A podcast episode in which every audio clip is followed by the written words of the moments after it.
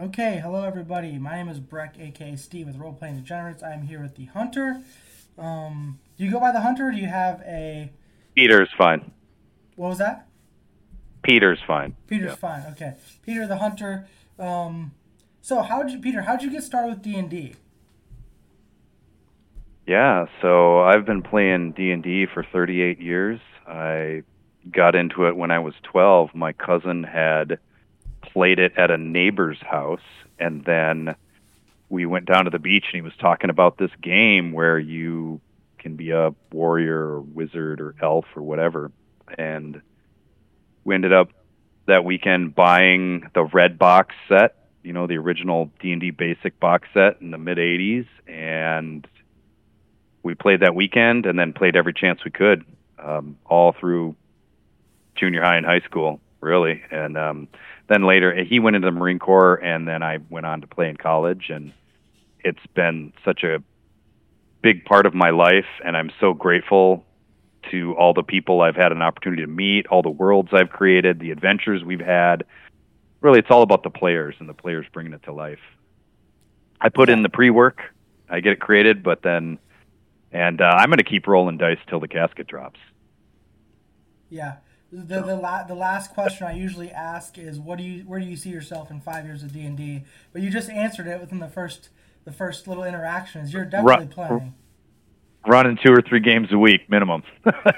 Yeah. yeah. So um yeah. so you talk about the red box, and I've heard that that, that a few times. Is that the very first edition? It's it's almost like the it's almost- No, no, it's not. Is that the advanced? it wasn't. Okay. No, no, that's before. uh, Well, before or interim, you know, between advanced. But no, there's actually um, a D and D book that's different than that. That's the blue cover, and my cousin has a copy of that. And believe it or not, that blue book, the last page, there weren't polyhedron dice at that time. This Really? is late '70s, early '80s. No, the the last sheet of that rule book, it has squares with numbers in it, and you cut those chits out, and you would shake them in a cup and pull the chit out. That's how you rolled rolled the the random result. Really? You'd pull the yes, that was the original way to randomize Dungeons and Dragons was chits. You you can look up visuals. You know, do Google search of like uh, Huh. you know blue cover D and D or you know original D and D and the chit the page of chits. So one to four, they had those squares. You'd cut out the one to four. You'd put that in one cup and shake the cup and pull, and you'd get a result. They progressed to polyhedron dice, thankfully. Um, and yeah, that's that's the story of it. And now we have all the online tools you could ever. So Yeah, so let's talk about that. Since you've played, you have so much experience. I'm going to try to steal some wealth from that. Um, Sure. Let's let's talk about how many editions have you played so far? Are you, are you still are you one of those who plays 3.5 Pathfinder? Or are you are you someone who keeps coming Right. and going? Right. So I have played. Let's go through the start. Uh, the basic red box, which then, you know, also they included a blue box, which was expert. I didn't get into the next box after that, but so red and blue box. So that's basic D and D. They call it basic D and D, and then AD and D, and then I did play 2.0, 3.0, 3.5. Then got into Pathfinder, and that's what I currently still run is Pathfinder One. Mhm. I have been in games of D and D 5e and enjoyed it. I, as the editions continue, it's for me, it's all just the fun of the game. And you know, now 2022, decades later, we're we're bringing in more players than we ever have before. There'll be different perspectives and different types of games, and uh, the more players, the better. Honestly, uh, any style of games, you know, people have different takes on what they have at their table. Uh, some run a lot of role playing, some run it as a tactical sim, some do a combination. I think throughout the editions of D and D, you had an opportunity to play that style all along, whatever your table um, wanted and whatever your table you know wanted to play. And yeah, I've really enjoyed it. So I guess five different editions, and I've played a slew of the other role playing games. You know, you want to talk about Gamma World, Traveller, Marvel Superheroes, Paranoia, Top Secret, uh, D20 Modern, D20 Future, Recon, uh, Twilight 2000. The list goes on. Yeah, those are all the games from the 80s and 90s. Yeah, um, the uh, Mage or Vampire the Masquerade. I've played that. Uh, run games in that as well. So you know, with, with all the years and all the changes, and we have you know up to five E, six point five, maybe in ten years, who knows? Yeah. What what do you see from from uh, edition one or advanced D and D to where we're at now? What, are the biggest changes and what are the biggest similarities um, that you've seen over the years? Sure, I'd say one of the biggest changes is the uh, crunchiness, right? The math piece of it. I find, I'll be honest, I find there's a lot of us. I don't know. I don't consider myself a grognard or a neckbeard or whatever term you want to use for an old yeah. style gamer. I I fit in with that crowd well, no worries. But a a lot of those uh, my colleagues in that group at our age uh, find the earlier editions better for them.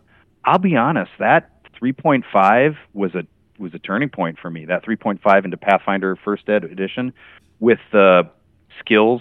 You know, you have stealth plus eight. I rolled 20 sided. I had the eight. It's either a DC or a compare against their perception, and it's a very easy to get a result. I, I find that that was a game changer for me, and that's I'll be honest. I mean, it makes I suppose it makes sense if I think about it. The I haven't progressed to running games in 5e because I got to Pathfinder 1 and really enjoyed the system. Now, there can be the crunchiness or the math of it can get a little wonky at the high levels. You just have to know how to play those games. I, I would, for my take, I the campaign. So I have a current campaign every mm-hmm. Saturday. I play an international group, but that same group, um, a year and a half ago, we finished up a campaign at level 20 in Pathfinder, and that was you know, it's pretty wonky. You know, uh, five, four attacks around, hundreds of points of hit point damage. Um, to me, then it becomes I really lean more on the story at the higher levels because you get those one, you know, first round kills on the yeah. on the big bad guy at, at the highest levels of the game. So I do like what 5e did with bringing it back to having some kind of limitation in the sense that you know plus one is a big deal. A plus one, plus two, a plus three. That's it. That's that's as far as it goes. So I can appreciate that approach for 5e, and glad they did that. Um, I still stick with the Pathfinder First Edition. I've really found my stride with that, and we've been playing that for a long time. Yeah.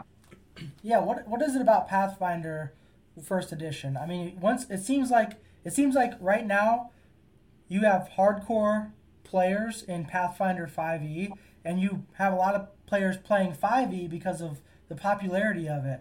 But if you go back, absolutely. And, but but if you go like look at the the Pathfinder players, the first edition Pathfinder players, I don't know if there's a, an edition that comes out in the next 70 years where they're still not playing Pathfinder first right. edition. It seems they have like a cult of cult following. I I, I would agree, and uh, from the practical side, I'll be honest the rules are online for free. So when I bring, I for example, in this current campaign, we're going into session 76. Um, we started January of 2021, and we're going to go all the way through 140 sessions planned, organized in chapters. We can talk about that later. Um, one of those players was a 5e player, came over from D&D 5e, and they've had to adjust and, and learn the Pathfinder um, rule set, which is different. They're doing very well at that. They're adjusting very well to that, um, I would say part of, but one thing, I'm getting back to one really top thing of why I stick with Pathfinder 1 is the rules are online. I know that sounds kind of, you know, just real straight up the middle, simple reasoning, but when that new player comes in as a 5e player, I can tell her, hey, no worries. We can guide you as we play and as you learn, or if you want to put some time in, go ahead and here's the link and she can go right to that and just start reading. Like there's no purchase of books, um, that kind of thing. Um, I do. I play t- two games a week via Roll Twenty plus Discord. Mm-hmm. That's what I've really been accustomed to, and I was using Roll Twenty way before COVID. So um, I'm really enjoying seeing people come to the virtual tabletop systems. Now on Sundays, I will run a one shot at a local gathering uh, in San Jose at a place called the Guild House, which is super fun. I ran one last Sunday, so we had a blast. But um, yeah, I, I would say one of so that's one thing is that the rules are readily available online. I can just send somebody a link for just the core basic rules of Pathfinder One, and they can read as much as they want to, or we can just guide them as the game goes on. I, I like to keep it a game, rule of cool. If you want to try something, uh, seems a little bit swinging from the chandeliers or a little action, movie action, just roll the 20, we'll figure it out. It's all about the fun for me. Uh, so, yeah, that's what I would say. One main reason. Another reason is uh, the volume of content. Obviously, there's been many years put into Pathfinder 1, so there's a lot of resources. I find that Paizo has some great um, accessories as well. So, for example, like the flip maps that they have, I brought a flip map down to Guildhouse and was just able to use a you know, dry erase marker and create the room, and we we were able to put tokens down and just start playing within minutes. Uh, that's you know that's so those accessories that Paizo's been putting out for years have been really really good for getting games going. That's that's another reason I would say. Yeah, and I will say for the Saturday group, this is a little bit specific to our table. Is one of our players is like a Pathfinder one savant when it comes to rules, and that helps to have a player who's just so and his approach is very neutral. So he will remind me when I have missed an attack or, or something like an attack of opportunity. That player, Peter, will say, uh, actually, hey, I just wanted to point out that that person moved through a threatened square. You needed, you can do attack of opportunity there. So that helps to have, you know, I'm running the game. I can focus on the storyline. You know, the the the boots on the ground combat as well. But every so often, Peter will help us. And I, I'll be honest with you, uh, I turn some of my rules asks to him, and I say, "Hey, per raw rules as written, what does it say in this situation?" He'll give me a result. He's just a savant. He can just produce it just right off the top of his head. We may confirm a little bit online looking it up, but he's 99 times out of 100, he's right. It's pretty interesting having that player. He's not a rules lawyer per se. He won't stop the game, but he'll offer the raw, and then I can adjudicate based on what, what I'd like to happen. So it's great. Yeah, yeah. So when I started my table, and I'm a pretty young DM, I think we're at a 17th um, session right ever. Um, which a lot of people will say 17 sessions. We average five five hours. You know, you're mm-hmm. at so many hours. It, it sounds like a lot, but as you know, 17 sessions as a DM is still you're still you know a novice in a lot of ways. But I actually prefer um, the rules lawyer because I've gotten to my table. I was er, right. early on with my table. I was like, hey, you know, we're gonna do this like by the rules because I was you know young at it. Now you know we have our own yeah. homebrew rules and everything. But um, but I'm gonna be strict on it. And I really wasn't that strict, but I wanted them to know like you can't just do whatever you want at the time. But mm-hmm. now mm-hmm. the entire group, uh, it'll be like three rounds of combat have gone by, and they're like, hey, you're not making me do con- concentration checks when I get hit. And I'm like, oh my gosh, you're right. And so now we kind of yeah. keep each other in check. So I've actually appreciated that because, as you know, as a DM, it's like it's like when you're trying to keep track of everything and you can't quite you're, you're thinking about one thing in battle or how it's going to go and or a lot going on. There is. So those rules lawyers i actually love them mm-hmm. because um, mm-hmm. it's not so much me just saying i don't like that rule so no. But someone's like hey but what about this rule? I'm like oh yeah that is a rule. You're right. So go ahead and roll your last uh, attack roll because you didn't do that and let's just add it to it, right. You know, it i actually as a dm prefer that yeah, it's good to have somebody who can be a reference.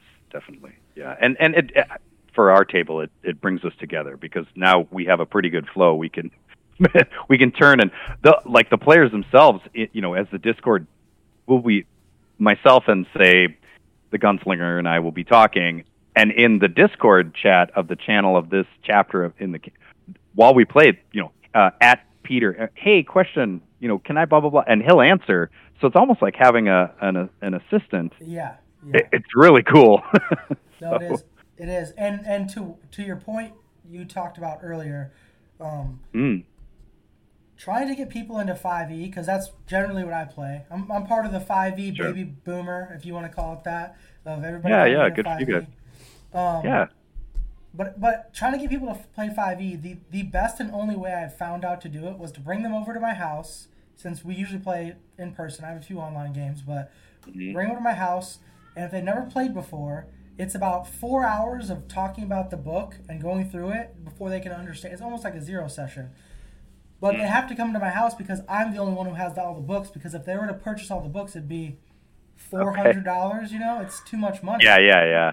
So um, I totally Right, agree with right. you. The, the way that they have, you have to spend all this money to get into the game. I, I really, that's one thing I don't like about 5e is you have to spend quite a bit.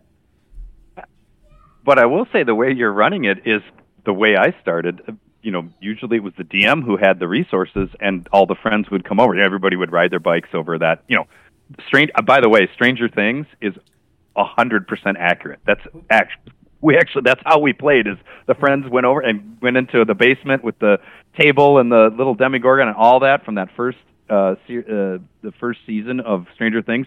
Yeah. I I actually that show is great, and I watched it for the D and D because I I would just point, you know, the meme where the guy points, he sits Yeah. up from the that meme. That was that was me, literally. Yeah. Those those those nerdy kids on bikes. That that was us, and uh, the DM typically had the rule set most often. Um, now the players began to get a player's handbook at Christmas, or or you know that type of thing. Um, or maybe get one from a garage sale or something. But yeah, they then they would bring their player's handbook over and could reference that. But yeah, for for many years and for all of the whole slew of games that I was talking about earlier, all of those, I typically had the box set or the set. Cyberpunk, for example. yeah. I- Yeah, you're right. Yeah, so, moving on to, you've Sure. played this game since, what was the first year you played the game, do you think? the first year. Yeah, Well, uh, 84. 84. Okay. So, Yeah, or yeah, it- So yeah, 84. 1984, we have this like sort of satanic panic type of realm still in the Yeah. air. How does it Yeah. feel? How does it feel after playing for all these years? And now D and D is like turning a major corner, and now everybody's talking about it. You brought up you brought up Stranger Things, which the new season of Stranger Things, episode one of season four, if you haven't seen it, has got to be the I best. watch it. Yeah. It's got to be the best D and D commercial you've ever seen in your life. The, the newest, the newest great. Stranger Things. Uh, we have Critical Uh, Role, Dimension Twenty, Vox Machina. How does it, Mhm. how does it feel going from like those early days of someone who like stuck it out as a Jets fan per se, who never won a Super Bowl, and then now it's like the it's like turning into the big thing. So how does that feel for you? Uh, double thumbs up. I, I'm all for it. The more people who play D and D, the better. I'll tell you, the first Gen Con I went to was Gen Con 17. That was before they moved to Mecca in Milwaukee. It was at Parkside, the University, um, uh, Riverside, Wisconsin, Parkside. Gen Con 17. You know, 12 year old kid walking in playing these games, I, eyes full of wonder. Parents helping me get the little ticket, get in. I think the more people playing D and D, the better. Uh, there, there are some folks that say like you know there's twitter topics like you know why would you want to role play what is it being a barista or something like that and have these sort of maybe soft goals or what have you?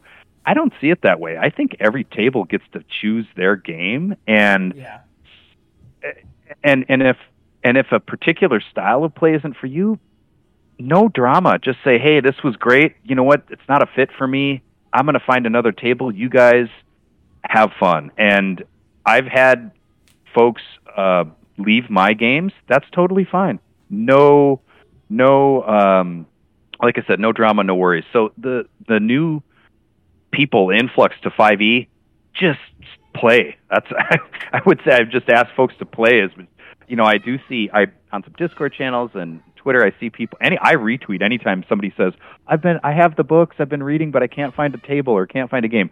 I want people to find their home to find that group of people that they can bond with and the laughs.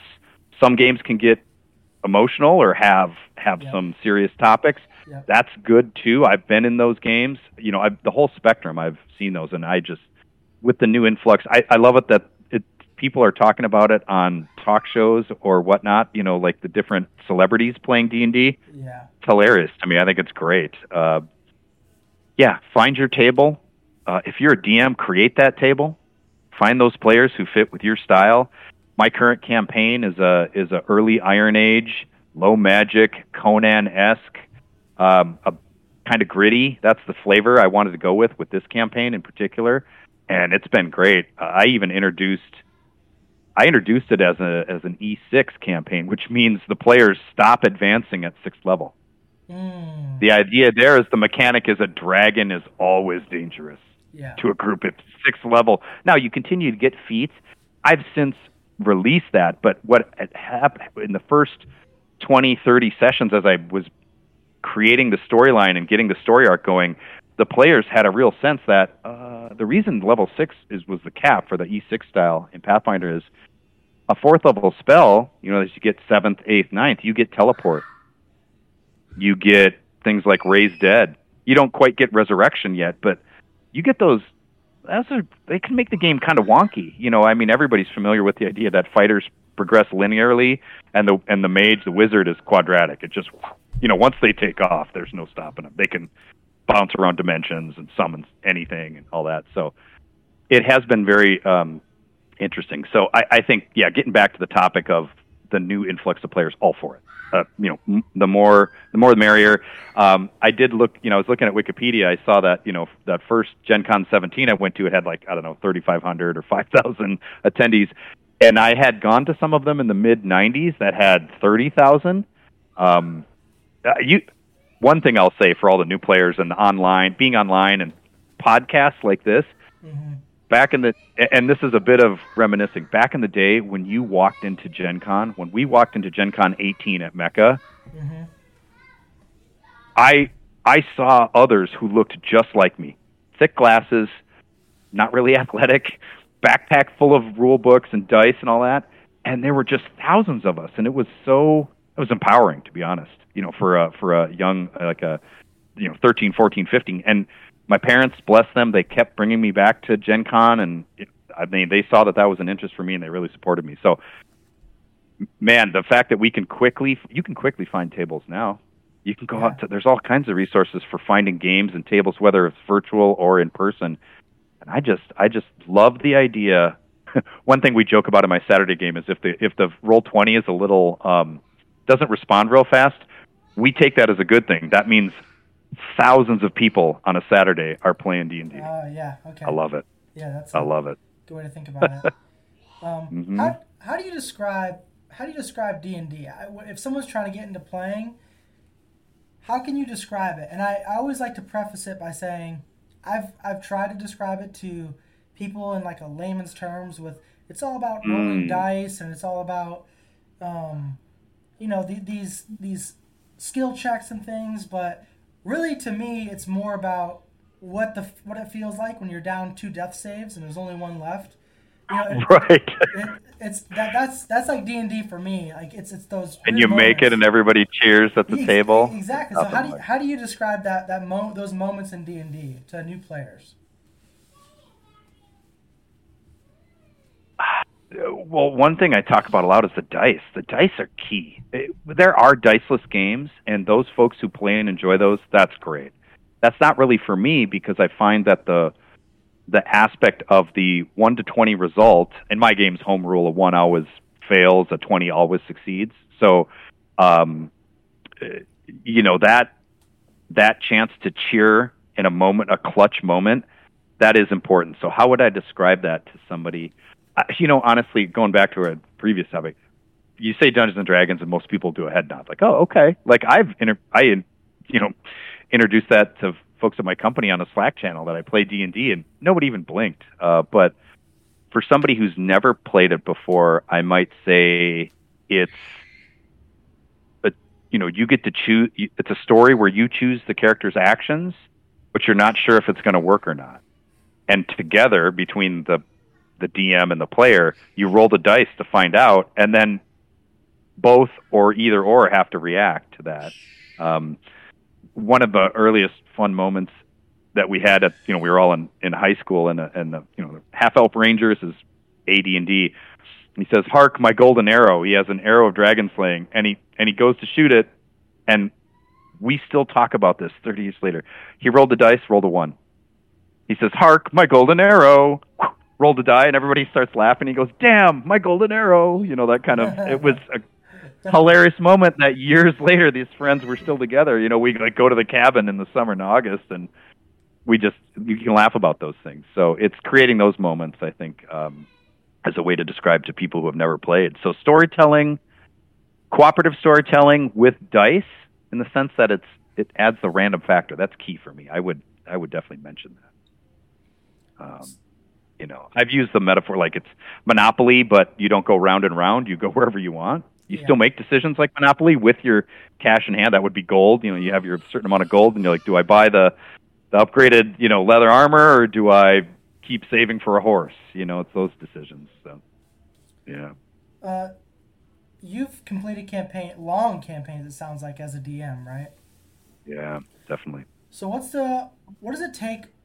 One shots are kind of easy for kind of DMs to get into, like a sixth shot or a mini series. It kind of happens, sure. but for a DM to finish a full story arc, a multi-year story arc, um, I'm currently almost halfway done with a multi-year story arc that I'm praying to finish. Wow, that's but great. It, but, it, but, it's hard, right? It's it's not. It's like, mm-hmm. it's like near impossible. So what do you tell those DMs like myself, these other DMs, like how do you get it? How do you get it finished? People move. People. You have. How do you keep it exciting? How do you keep it moving?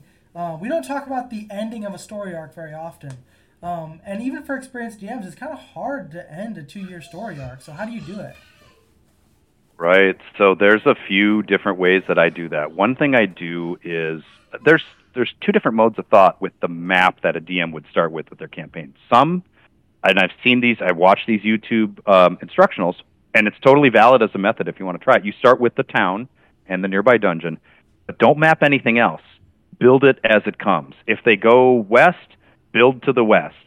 The idea there is you're not sinking a ton of time into towns that are 150 miles to the northeast that they may never get to. Now, okay, so that's one method, but to me, Dungeons and Dragons is my art.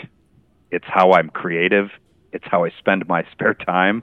I'm writing, thinking, daydreaming, handwriting maps, looking for maps online. I, I I put in twice the amount of time we play every week in advance of the game we're about to play. So we play three hours every Saturday. I'm doing six hours of input into whether it's the individual characters, story arc, or what have you. So that's one thing. So the, you can do the way where you start in a place and then map it as they go. That's great for those who want to try that. Me, I start with the campaign map, the whole map. And I think about, for me, what's important is the interplay of the powers. So if you have a nation in the center, um, and then uh, maybe there's a border, think about that. And what sort of themes do you want from that conflict? Or how do dragons, I mean, you got to think about you have a nation with castles and there's a queen and she's very powerful and she has a great army and there's this dragon in this mountain range to the north. Well, how, give some thought to how that works out.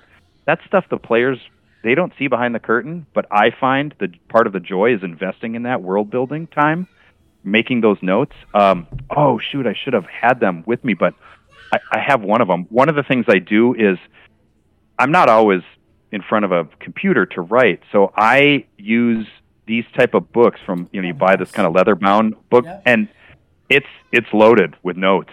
I, I you know I I might say at the top of a page, I say elves. And if I'm in between, you know, my daughter plays lacrosse, we're in between, we're at a tournament, we're in between, I'll pull this out and just maybe look up in the sky, think about, wait, what's something cool about elves? I'll write one, some, one thing down.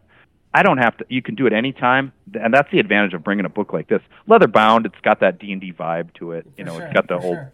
you know. Yeah, so that's one good. way that I would suggest is, is bring that with you. And um, so that, you know, I look at the whole map I'm writing notes down. Things I like to ask myself, and I do this on Twitter a lot. People will say, "Hey, world building AMA, ask me anything," and I'll say, "Who makes the best cheese in your world?" And they're like, "Never thought of that." I'm like, "Well, write it down, and it might spur you to something else. Who has the best shipbuilding?"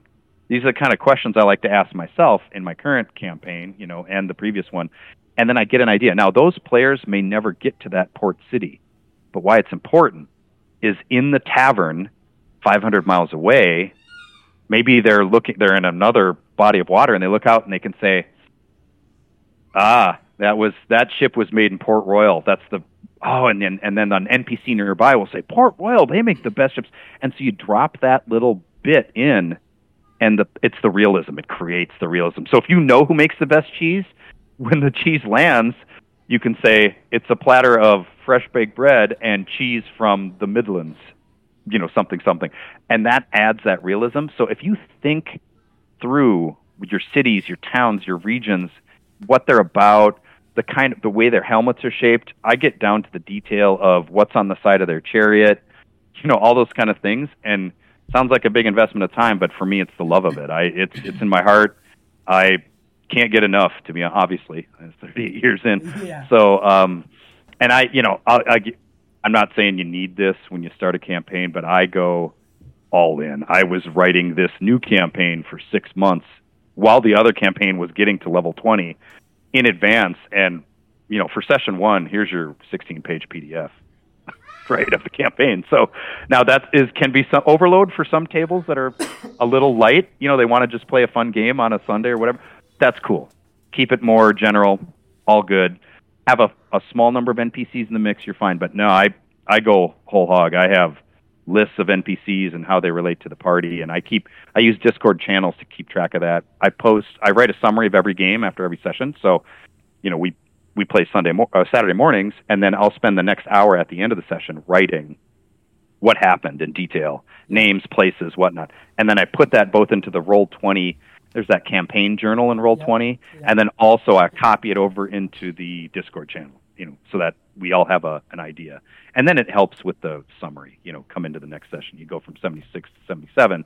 The players can all, if they want, go back. I have a couple players that I'll be honest, they're not really following the, the, the campaign story arc. Not really. That's fine. Yeah. They forget names all the time. Yeah. They're just rolling dice and having fun. Awesome. I, I love those players too. I have one player. um, she has more notes than I have for my, and I'm behind the curtain.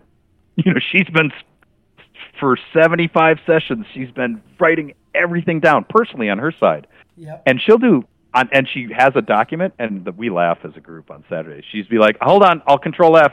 We know that name. Hold on." She'll do control F and find. And she's like, "Oh, oh, oh! Session 32. That was a spearman from some land. They're called the Ulstoi. Um, they're, they're known for their square brow boats." And she'll have this detail, and and, and I just have to applaud her. I mean, she's just great. Yeah. Yeah.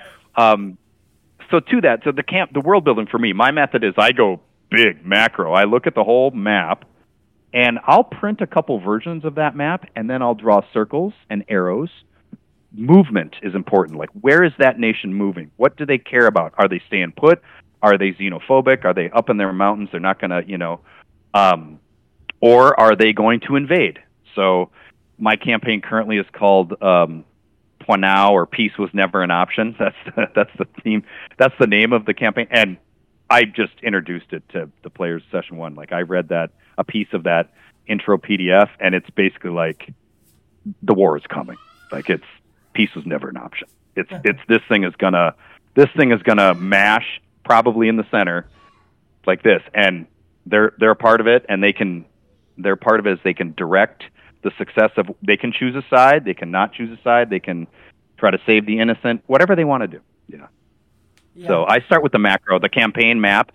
Uh, I'll be honest, one method I espouse is I hike a lot, and when I'm walking, I get a lot of ideas because I'm, you know, some people are moving and thinking, folks, and when I'm hiking and I come over a ridge and there's maybe a tree below, so I, I definitely encourage uh, movement. You know, mountain biking or hiking um, out in the woods. If you have a body of water you can walk near as you're thinking about those ports or seafaring trade, trade routes, mapping. Tra- so one of the you print your whole world map, Mhm. draw arrows, draw arrows where the ships go. Where's the trade routes? Who trades with who?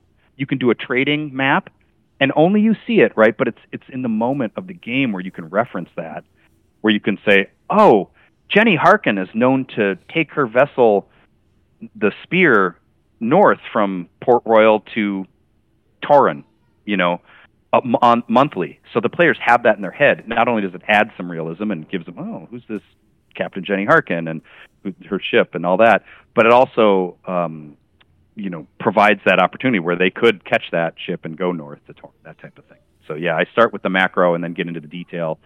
Um, this this campaign I have running, peace is never an option. Movement of the party was important, so I had them start in one town and then immediately go to. Uh, I'll be. I'll just tell you. Uh, uh, sessions one through thirteen were B two keep on the borderlands, the old classic, right? With that, you know, red pink cover, and and um, that's what I ran as the first thirteen sessions of this campaign, and it was a riot. You know, I had them walking up to the keep and meeting folks there, and then going off to the caves of chaos, and I reused that, and it. The players didn't know that's what they were playing. And then at the end of the, as they left chapter one or session 13, I said, Hey, here's the cover of the module you just played. And two of the players were like, oh, I played that way back in the day. And I said, For those who have never played Keep on the Borderlands, update CV, checkmark done. You know, you've played B2 Keep on the Borderlands, right? And they're like, Wow, you know, so that's, that's been cool. fun. Um, and I do lean, you know, I do lean heavily on pre-made stuff. You know, hey, if there's a map out there that you know the creator of the map is like, yeah, use this dungeon for sure, and you don't have anything in mind, you can just throw a quick five room dungeon up for a weekend game and just have fun and you know you don't have to be stressed about about planning and writing i've done that where i've had i know i say i do six hours minimum but i've had weeks where work was heavy there maybe there was family stuff maybe we were on a vacation or traveling I didn't have time. I just you know you got to wing it sometimes. That's fine too. Yeah. So I'm I've probably talked about 20 DMs so far, and nobody's ever done the macro start like you're talking about, except for me. I do it the okay. same exact way you do it because my man, my man. For me, it's extremely important to do it the same way. So when I did my campaign, I spent three weeks before we started and I had a module in my hand, a pre-written module, and I looked yeah. at it, and, and they're cool, don't get me wrong, but I looked at it, and I, and I read through it, and I was thinking to myself, like, for me, it's gonna be less than because I, I don't know this world. This it's it's not my world. Like I couldn't I couldn't quite right. I couldn't quite attach myself to it. So I was like, okay, I have to like, and and I like now that I've gone through it and. Uh, you know, I've seen Critical Role and I know about Tal Tal'Dorei and all that. I could do a pre-written one and be totally fine. But when I was starting out, I didn't. I took it. I didn't want to be like outside of the loop and not know. I don't know about Waterdeep. I don't know about some of these places. So I said, sure. yeah, I'm gonna make my own. So make it your own. Yeah. So I mean, I started making my own, and I'm glad I put all the time into it. But I did the same thing you did. Some people will talk about um, if your adventure group has a clue to go west and they decide to go east, just move that city to the east. I don't do that. One hundred. Yeah. Oh, you don't? Okay. No, no, I, I, don't do that. I don't do that. Um, uh, I, and and I totally respect that. Good for that. you. Yeah. I totally, I totally respect that. I, I get it. But the reason I don't do it is because, um, whenever we're in a first of all, I, the only rule I had for them is for the first couple campaign or couple sessions, don't leave the continent. Is what I told them. Like, please, just for the sure. first couple sessions, don't leave the continent. Because yeah. I'm still re- I'm yeah. still writing this whole thing out. But it's a, um, yeah, that's that's a positive meta game everybody at the table can agree to, right? Yeah. yeah. Uh, but but I don't do the, the move uh, the move continent or the move town thing mm. if they're mm. going left or right. Um, the thing, yeah, the quest, move the yeah. quest when they, yeah. And, and, and it's like the, it's it's very common for everybody, and I totally respect it. But I didn't want to do that because I was like, well, if if, if they want to go left instead of right, like if they decide to, and my group thinks it's really funny to like thwart my plans, um, and and it's not like serious. They're not right. just like, okay, we're gonna go left instead of right just to get him off off his thing. Yeah, then, yeah, no, I can. Yeah, they, they, they know when I'm really mad because I'll start flipping through yeah. my notes and I'll look at like, okay, so this is where they're like, all right, I guess we're going here, and then they all kind of start laughing because they're like, oh, he didn't have this plan, but um. but my group was really getting good at it, and a part of me was like, you know what? I'm just going to do what you said. Like, there's a dynasty here and I'll mm-hmm. even use the, the DM's guide. It'll tell you like roll a D100 to say what kind of government it is, and I'll roll a D100. And yep. like, oh yeah, it's this. Absolutely. And then it'll say what what you know type of people live here. It's oh it's this or it's halfling. Well, halflings are usually known for being really good at tinkering and really good at making things.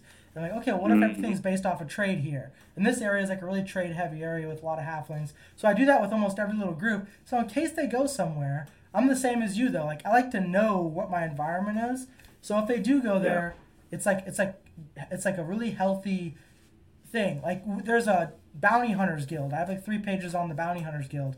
So in case right want, in case they ever want to do it, it's not just like oh I'm gonna take this this poster of some a wanted poster and go do it. I'm like well actually it's different here. You have to be recognized by a government and they have to give you a chit and there's a whole process and if you can't do that you have to be a bounty hunter under somebody else and if you're a bounty hunter mm. under somebody else it's a whole another complication for them.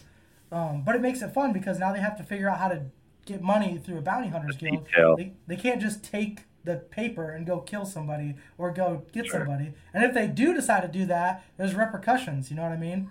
Like, yeah. You're Cause trying- and effect. yeah, you're trying to turn somebody in, but you don't have this bounty hunter's chit. Well, now you're gonna go to jail. Now you're in trouble. So it's. I agree with you in that regard. Like you should try to put some, some thought into almost a lot of these things so you can enhance your game. Um, Yeah, and I it's funny. I said I didn't have them uh, accessible. Actually, I did. Here's here's one. This is the current campaign. I did. They're right here. Of course, they're right But Yeah. And then this is Yeah. the previous campaign. I just want to Awesome. like you know, yeah. So like this is this is like the intro to the campaign, and I'm just going to show. You know, here's the uh, macro campaign map, right? oh, you made and that then uh, yeah, and then here's here's here's the gods and that type of thing. And I'm here. I'll keep. Um, so in each there's here's a goddess here, um, like that. And so you can see that there's some open space in this book. That's space for you know if you get if I get some inspiration, I can get that down. Now there's other sections which are very detailed. So here's a much more detailed map of that original campaign, Oh, and there's yeah. colored dots that represent the powers, dragons, uh, liches, um, vampires, that kind of thing. So, you know, the idea of having something like this that's physical. So, yes, we play online every Saturday, but I can always throw this in my in the car, in the backpack, if we're going on a trip, whatever, and I can take notes as I as I like to. Um, so this was the previous campaign. We ran this for four years. They went up to level twenty. It was super fun. Here's the current one, um, and yeah. So um, what's great is the the family knows to like give me maybe one every two Christmas. You know, one, two Christmases I get another one, another one of these leather bound because they know that they I, I end up using them. So, Yeah, uh, that's, but that's uh, awesome. It, it's a lot of fun, and then you can do drawings too. Like there's drawings, you know, you and and I won't say I'm a great artist, not at all. I mean, you could see some of the symbols look pretty silly, right? I don't know if you can see that, but you know, I'm just I'm trying to get the feel. So as you Yeah, write it out, there's that visceral creative process where you can write and draw. Now, I've like the intro page of this the current campaign. uh, hey, I'm human. You can you see you see the tear right here. The first write up was terrible. I didn't like it. Ripped it right out of the book, Yeah. and um, and then wrote the second page. But I left that tear in there kind of on purpose. A little bit of you know, um, it, it and actually you know Ken weave in the campaign. But um, yeah, I start with the macro, and then I'll um, and uh, you know, naming a road, you know, the Westward Way or something like that. That's that's cool. I will look at other sources. I have a friend of mine. He's an architect. He says, "Good architects borrow, great architects steal." so, hey, if there's something that. from Game of Thrones, that. yeah, if you think there's something from Game of Thrones that's completely awesome, Yep. put it in your campaign. It's fine. It's a Yeah. game. Nobody's Yeah. gonna. They might go, "Hey, is this from that?" And you'd be like, and they'll be like, "Okay, it's pretty cool. It works in here." You know. So, um, another tip I would give is if you have an idea on Thursday and your game's on Saturday, use it that weekend. Don't wait. Good tip. Don't wait. If you if you have some sort of inspiration driving to work or something, try to scribe, write down some notes safely, whatever, back to, and then and then put it into the game. Don't wait because, and that's a piece of advice I received from another longtime DM, Bruce. He's great. He advised that because he had found that over the years he would write down the the good idea, and then he would never use it. Yep. And it's like, oh man, I missed my. Ch-. No, your chance is the next game, so throw it in. That's it's a game. Throw it in. Um, see what happens. Sometimes the players will attach to a theme. Um, you know, it's the classic haha about the door. They'll spend 30 minutes investigating a door when really it's what's beyond it is important. Yeah. Yeah. Yeah. Well, there is one thing I do, and it, you tell me if you do this because I'm kind of curious. Is you'll have this Sure. plan, you'll have this plan set up for an encounter, and you'll be at a store shop, and there's some benign NPC that you just wrote up 10 seconds ago, and they come up Mm-hmm. with this like this prejudgment on this NPC that to- ties into the storyline, and in your head you're just like, that is so much cooler than what I actually had planned. So you'll kind of just be like, all right, and you'll write you'll write something down and it comes up. How often does that happen? A lot. Yes. I one of my players. I have a I have eight players at the table. Not everybody can make every Saturday. That's fine. I you know we some you know we'll we won't we one to three won't be able to make it because of family or whatever um, other duties. But um, I have one player, Foxy. Uh, She's a she's from the Netherlands. She comes up with the best ideas, and I'm so grateful. She'll de- she'll private message me in Discord. She said, "Hey, wait a second. What if blah blah blah?" And I'm like, "It's genius." And I'll put it right in sometimes. I'd say 50% of the time for her ideas, I throw them right in because they're they're better than mine. They're Yeah. great. Um, and then the other time, I was like, ah, wait, where it's going? That's a great idea. I'm very thankful. I tell her so, grateful, and then it goes the other way. But yeah, um, man, when players come up with something, and I look behind the behind the curtain, behind the screen, yeah, we're gonna go with that, right? Yeah. Definitely, yeah. Yeah. The, and and I'm a, some people say the DM's a player too. I appreciate their creativity. They bring it to life. The way they react. I'll tell you a quick story. They're in a port town. You know, they're all in a tavern discussing. The, they had a rough go in a dungeon. They're all sort of you know role playing that they're like, oh, you know, and Yeah. half hit points and all this stuff. And this madman goes by in the street, and kind of expecting like the note taking mage to go follow him, and you know, no, he bangs on the glass and says some crazy stuff that everybody hears. But it's the player. Like I said, there was a couple players who, you know, they're not really following the campaign storyline, and they just have a good character and they go with it. Yeah. This character is a uh, cat folk brawler, so Okay. She just she just runs up to stuff in the dungeons and punches them. It's great, and that's she that's what she wanted to play, and that's her Saturday. She enjoys it. Um, maybe it's cathartic for her, but she goes, "Oh, I'll follow that madman," and the madman goes out and he weaves this crazy story that he's been to the end of the world, and she's like, Oh God, that's awesome. are you hungry? Like you seem like you're kind of like in rags, whatever. And he's like saying all these wild things, like he's seen his face at a glass surface, at the, and that's where the waves crash up, and that's it. That's the end of the world. Is this crystalline wall, and that's where the world literally.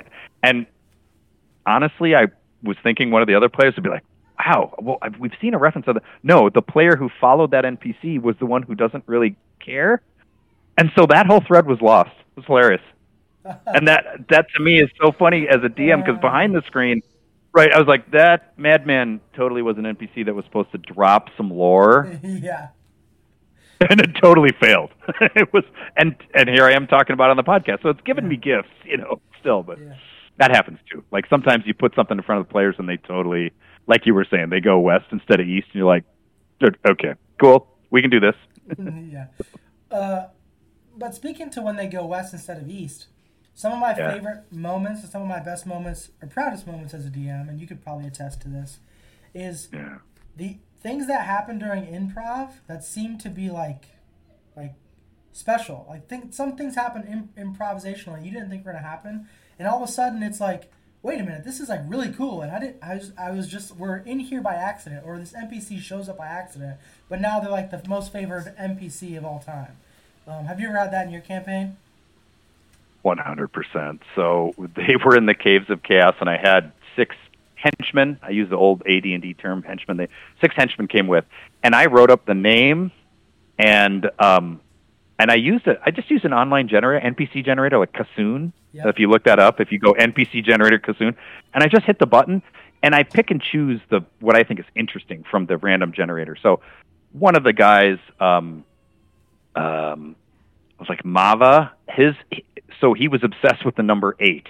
He carried, um, you know, eight eight little pebbles in his pouch. He would he would carry eight torches in a bag and pull one out, and you know, and he was. And so the the players were like, "Oh, make sure you know Mava has uh, eight of those, you know, whatever." They'd give him out. They'd give him co- copper, silver, and, and bits of eight. And so all of those characters were really interesting. Um, and there were six of them, right? So there was a cat, there was like a lieutenant um, from the keep who, because the castellan of the keep wanted to kind of keep an eye of what this party was doing over in the caves of chaos. They were having success and coming back with coin, and it was like, you know, so he sent these six henchmen along. Um, but one of the henchmen, I had, he's just an NPC. I made his name is Samthi the Mad, and you know, he's like a, a you know, like a tribal, sort of like a Highlander fighter with a mohawk, and Mm-hmm.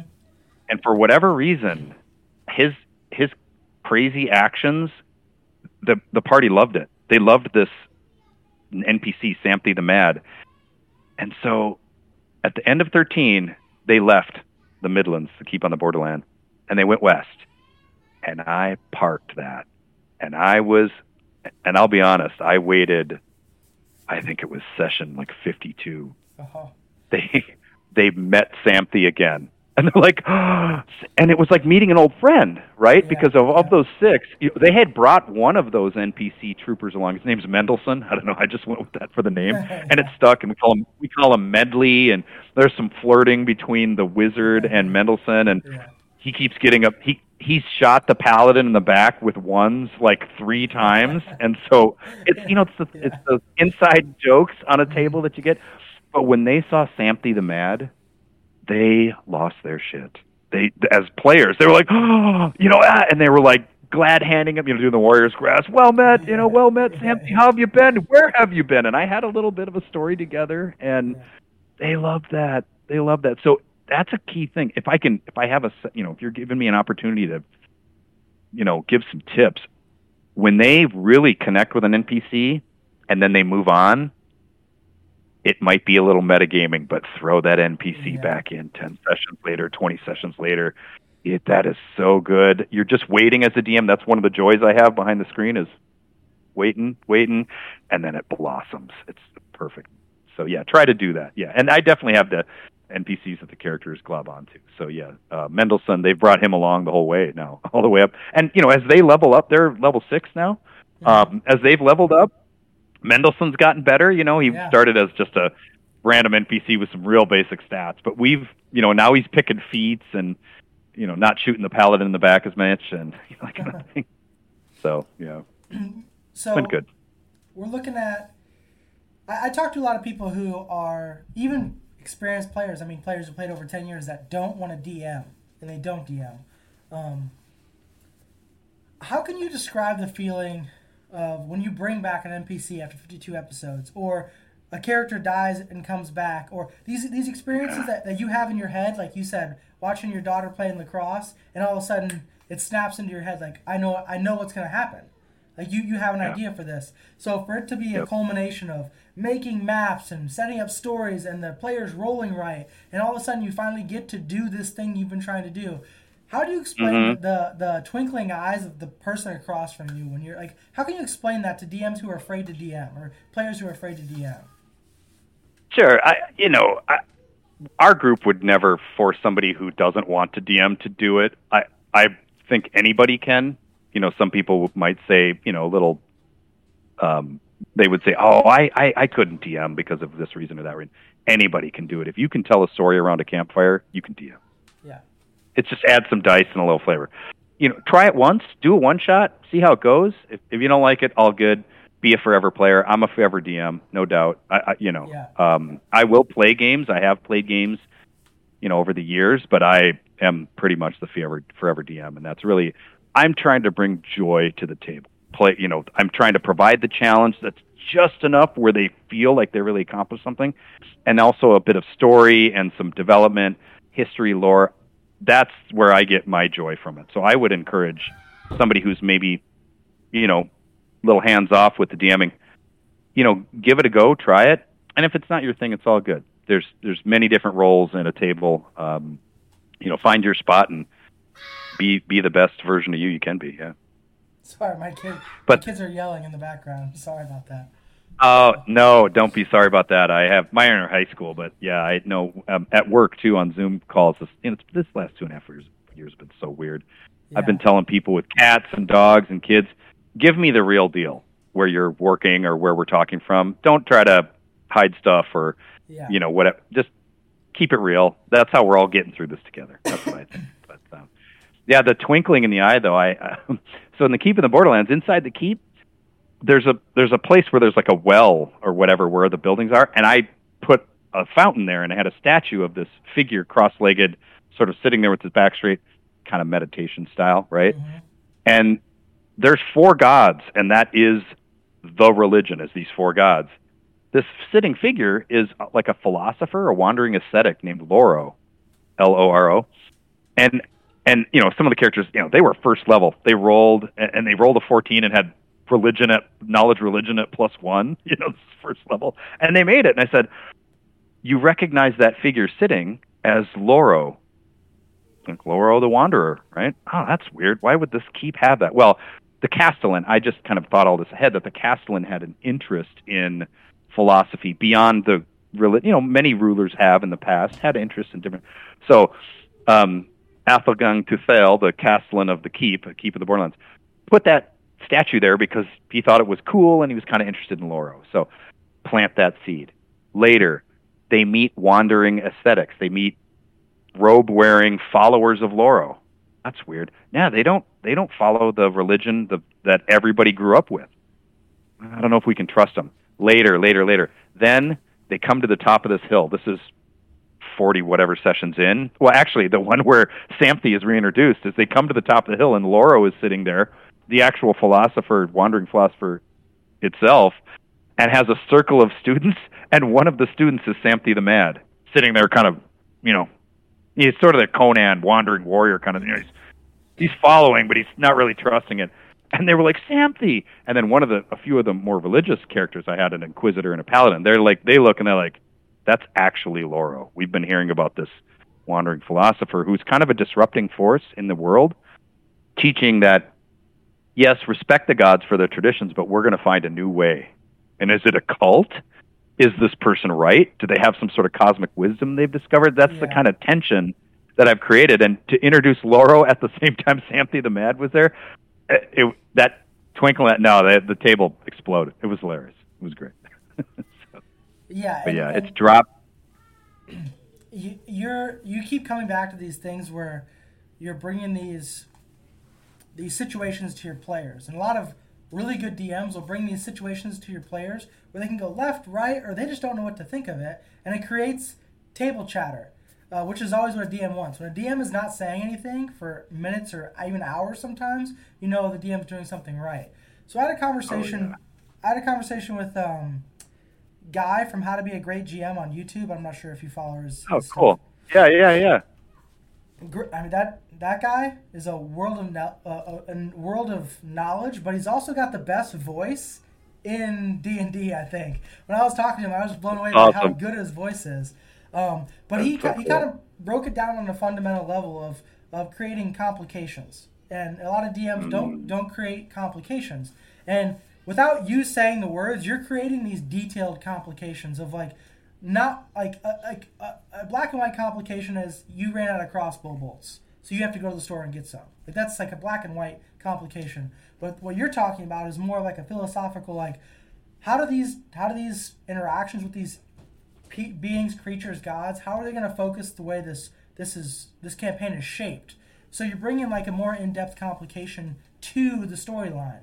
Um, yeah. So, so, what can you say about being a DM and how these complications enhance the story? Whether or not you ran out of crossbow bolts, or there's a literal fork in the road, or you're giving the, the players something like you like there's something not right about this guy, or you know you keep seeing this thing yeah. come back, it's reoccurring, and like now they have to start thinking about it. Like, what can you say about these complications that enhance the game? Definitely, I I would say at the beginning of a campaign, if you can introduce, it doesn't have to be paragraphs of stuff, but in my campaign gazetteer that I gave to the players, I've dropped things in there that later they encounter and they're like, oh, wait a second. And they need to, on the spot, sort of decide what they know and what they want to go with. The Loro thing, we'll set that aside.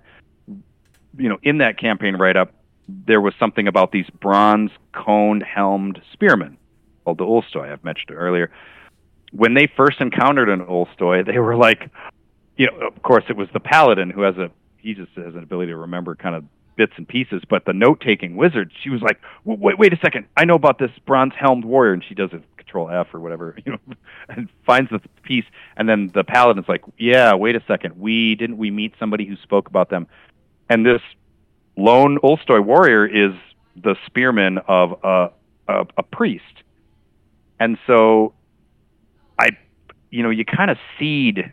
It's it's interesting if you're able to seed things either in the intro info you give the players or seed things along the way in the sessions and then introduce that you know, the seeds grow and you get a chance to create have a complication so um, here i'll give you an example not only did i run um, for chapter one keep on the borderlands um, I also, for Chapter 3, used B4, The Lost City. Are you familiar with the purple cover, The Lost City? I, have seen it, but I've never played any, any of it. Yeah. So there is a room in there where there's supposed to be this, you know, evil power or whatever. Well, I, I just, I was like, okay, so how cool can I go with with this demon power? So I created a, a, a demon that is called Hoarfrost. And Hoarfrost is the embodiment of winter. So when they, they are in the dungeon tunnel, it's kind of getting chilly. And then they see ice crystals on the stone walls. wow, this is weird. This, we, you know, it's not cold, this cold in this dungeon. They go around the corner and there's actual ice and icicles leading up to a door. And the rogue is like, I'll check it out. And the rogue, you know, like sneaking up on a demon is tough. They have very, he rolled a 20 on his stealth. That's like, this is perfect. We're to let him just go wherever he wants in the room. And so, kind of like a, a, a you know, like a Bilbo hiding from Smaug, he gets into the room and he's, and there's literally a frozen solid unicorn in this room. And there's this being at the end of this table sitting there, and he's got like a king and queen frozen in place forever, like this at a meal. And he's and this and this demon is just he's just sitting there. Well, my storyline was Hoarfrost. This is he hangs out here, and then once it's time for winter, he he can greater teleport. He goes into the Midlands and he creates winter. Basically, wherever he goes, it's winter. So Hoarfrost is the beginning of winter. So when this rogue rolled a 20 for stealth, it's interesting. That created a conflict for the players because they were like, for a second there, they thought, you know what, we could bum rush this guy and kill him. And then one of the players was like, what happens if we get rid of winter? yeah, exactly. Yeah. And another player was like, whoa, that's crazy. And I just sat back as a DM behind the screen.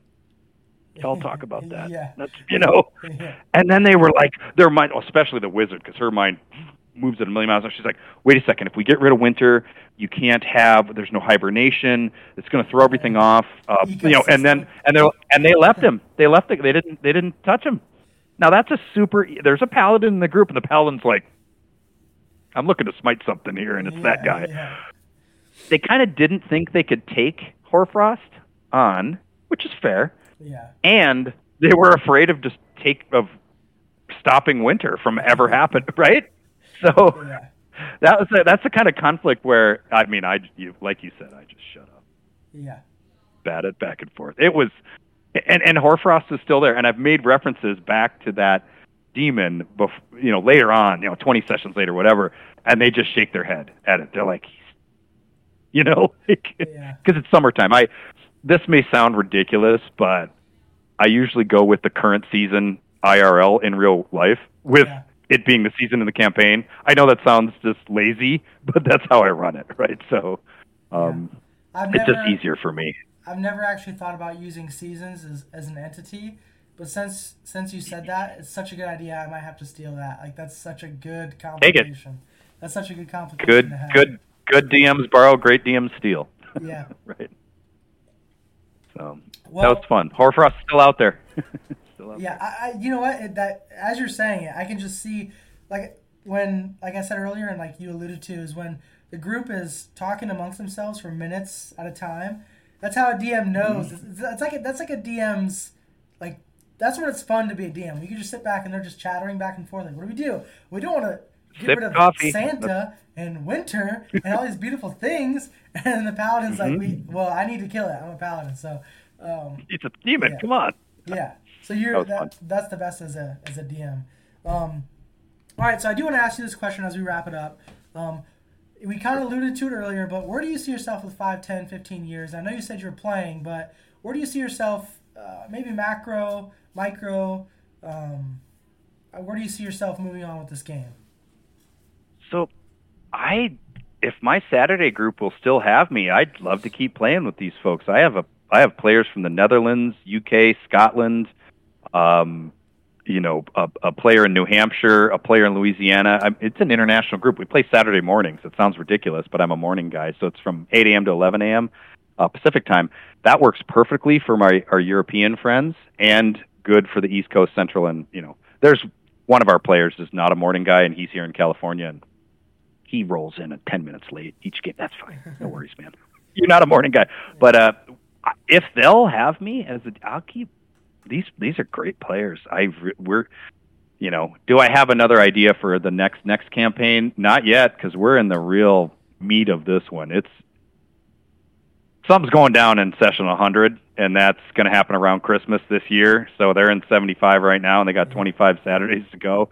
I, you know, whether or not one of my players sees this, I don't worry about them, but it's going to go. It's about to go down Yeah. on session 100. So I have this whole write up. I I'm setting it up, ramping it up, setting it up, and I just and I keep winding it tighter and tighter, and then when this thing happens, it's it's going to be amazing. Um, and then we're going to play for another 50. They want to go to 150, maybe more. I sent them an anonymous survey, and six out of the eight players were like, "We'll go, we'll go past, you know, chapter 12, which you have planned." So okay, we'll keep going. That's cool. Um, but in ten, in a, in five years, I think I will make a plug for the local meetup group we have at Yeah, Guildhouse sure. in San Jose. Yeah. Uh, Solomon, the guy who organized that. I mean, that was genius. He's like, you know, COVID. We're yeah, we still have to be careful, but let's get together. And there's so many gamers in Silicon Valley, and he really came up with a great idea. There's probably like I don't know, 60, 70 people in the Discord server now.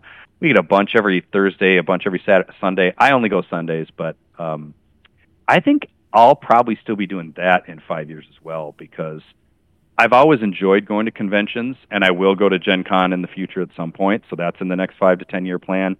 I will say that dropping in once a month on a Sunday to run a one shot for this group at Guildhouse, and I mean, if there's 12 people there, I just raise my hand and say, as we're all standing around with beers, I said, "Hey, anybody want to play a one shot?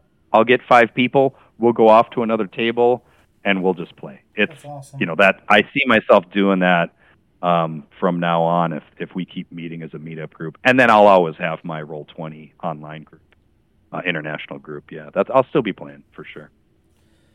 where can where can people connect with you? Where can they find you? Discord, you say, um, or where can they Sure. play a game with you? I mean, you're a forever DM with all this knowledge. I mean, if there's Yeah, a game to yeah. play I'll I'll play a game for sure. Oh, I appreciate that. That's that's great. Um, yeah, it's kind kind words, kind thoughts. Uh, yeah. So I on Twitter I am at osk peter. Um, so at osk p e t e r. Right. You can find me on Twitter there. Um, my Discord handle is the hunter pound or number symbol four five four seven. So the hunter number symbol four five four seven. So that's another way to find me. So either Twitter or Discord. Happy to talk about D and D, other role playing games. I'm a big proponent of the other you know systems that are out there. Um, yeah, definitely. And, and you know, and since you said you'd you'd play one of my games, let I have a one shot ready to go. Let's do it. If you can get oh, really? I can get I can get a Yeah. yeah for sure. for if you can get three or four others, um, I, I'll take up to six players for this one shot. I ran it online um, uh, Saturday, and that it was it was super fun. And you know what? It was a play test. Then I asked everybody for feedback after the session. I said, "What could be better? What was smooth as a one shot? What didn't work?"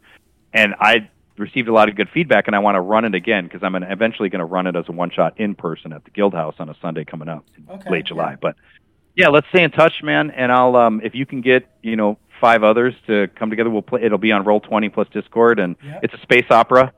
It's a space opera. Um, Okay. you know, you're on a ship. It's it's in warp currently, and you're at an art show. That's the start. That's perfect. That's awesome. I actually never played um, was it Spelljammer? I never played Spelljammer. Um, Spelljammer or Starfinder or Yep. Traveller. Um, all of those systems. There's you know of a couple different Star Wars systems out You know there. what's you know what's weird about tra- the Traveller is I never heard about the Traveller ever, um, but Hmm. we have a work D and D campaign that we're running right now. That's the one I'm I'm DMing, and someone one of my friends I've known for a long time, or a work associate, he's like, "Hey, have you ever played the game The Traveller?" And I was like, "No, I haven't." And he's like, "Oh yeah, my um my pretty much my uncle, my best friend's dad, invented it." And I was like, "Oh really?" And then now you're the third person to mention the Traveller to me since that's happened.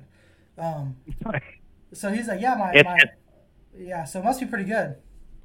It's back. Yeah, it's it's from the '80s. I, you know, I would say I run Roll Twenty Future as the rule set light, a very light version. You know, fast and fun. Um, but a lot of the Traveller campaign background from the '80s and late '80s, it's it's pretty solid. So I weave in, you know, like the whole borrowed thing. I weave in Warhammer 40k. I weave in Dune, and then I mash it together and put it into the kind of a Traveller universe called Spinward Marches. But um, yeah, would love to. I'd love to run a one shot for you guys. Um, Yeah, we'll do you know, it. get We'll together. Awesome. So this has been super fun. I really appreciate the time and a chance to speak about my favorite hobby. I've been at it a long time, and any chance I can pass on tips, I'm happy to. Oh, you know, and we're gonna have to talk again because um, I didn't get as much out of you as I felt like I should have for the for the viewers out there because I get a lot of people who ask me about being a DM, and unfortunately, mm. I have my own reserves and what I own, I feel like it is about for me. Um, but it's only a DM for 17 sessions. But if I can get someone to talk or a group of people to talk to, someone who's been doing it for you know sure. first edition, second edition, 3.5, Pathfinder, 4E, even though nobody talks about 4E and probably never will, and 5E. Someone who's got all that knowledge of where it came from in the beginning to now, they can really jump the gaps in knowledge of what you know. Let's try this. Well, they tried that in one first edition. It didn't work out. This might be better. You know, whatever the case is. So we're gonna have to do this again because I feel like there's more to be said. Happy to. Yeah, happy to. Yeah, let get me on the schedule. I, I know you have other uh, guests, and they have great tips uh, for the viewers as well. And so I'm happy to come in um, later on in the summer. Maybe uh, we could do late late summer, early fall for another. Yeah, we could 100 percent do that. Yeah, we should we should schedule that. Um, until then, I'm going to hold you to that one shot. I'll get, get some friends. We'll play one. Oh. We'll schedule that as well. Um, Great.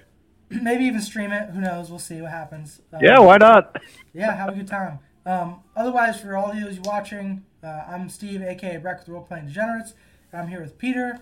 Uh, and I just want to say thank you again. And um, for all those out there uh, who want to play a game, find Peter. Um, or like we were talking about earlier, just go find a game. Like there's plenty of games out there, and just play the game because more people playing D and D is best for all of us. So um, yeah, we'll see you next time, guys.